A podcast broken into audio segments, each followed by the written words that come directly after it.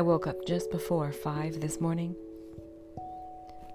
And I don't quite know what woke me up, but just as I went to look at my watch, just as I went to look at my watch, my father had called. And even though um, my father is in memory care with dementia, I just kind of tossed it thinking, okay, well, you know, he might have rolled over on his phone or something. And then he called again and it hung up And I just like, okay, well, and did it one more time. And then he called a third time. This time I picked up. And uh, I asked him, I, you know, did you call me? And he said, no. and then, so, you know, he hung up, and I could tell he'd just barely woken up And so obviously I got out of bed because it was, you know, 5 a.m. And then he called a fourth time. And I had just, you know, I thought, oh, ah, whatever. And then it went to voicemail. And I had figured it was just going to be kind of like a butt dial or something like that. And then my father said, he said, well, I'm going to go pick you up, but I can't get out of my room. And so this kind of hurt me somewhat because I wasn't really sure if it, if it was dementia or if it was, uh, you know, kind of like a sleep dialing. He was maybe having a dream and uh, was calling me because I have a tendency to sleepwalk myself.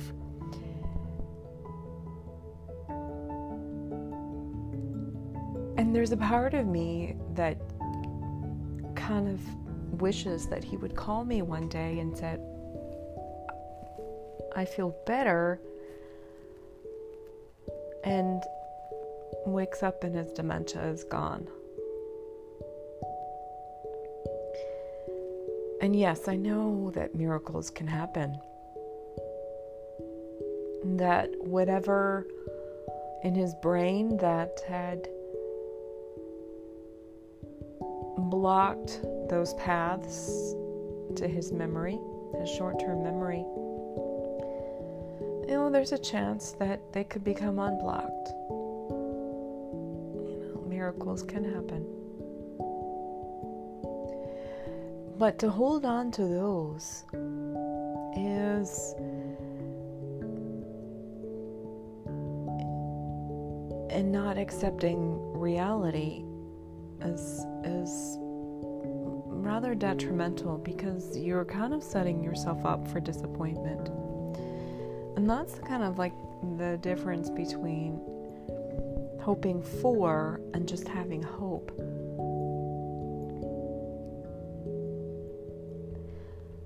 So I try, I try, yes, I, I would have hope that my dad will be better and he'll be able to come home and we can have our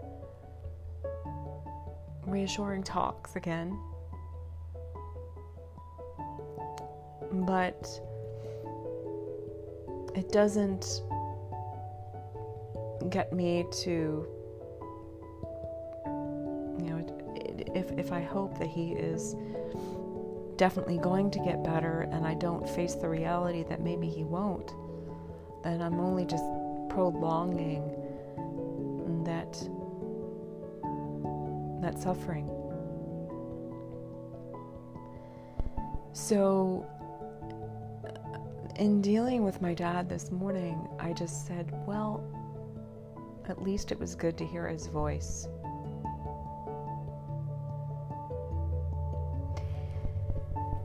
And that is just kind of accepting this moment and saying, I know right now I can hear his voice and I know he knows me. And I'm grateful for that.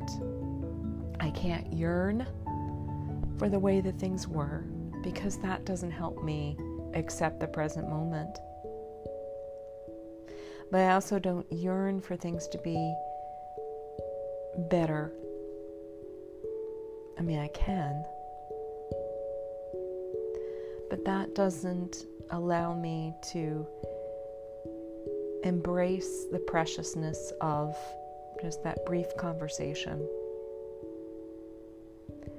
that brief gem that I had. Because I know, you know, maybe in a short time, maybe in a long time, I won't get to hear his voice. So think about what gift you have in this present moment, what you can savor for this moment, and knowing the uniqueness of it. And don't try to reach too far in the future or yearn too much in the past. Just accept the gift of what this is in this present moment.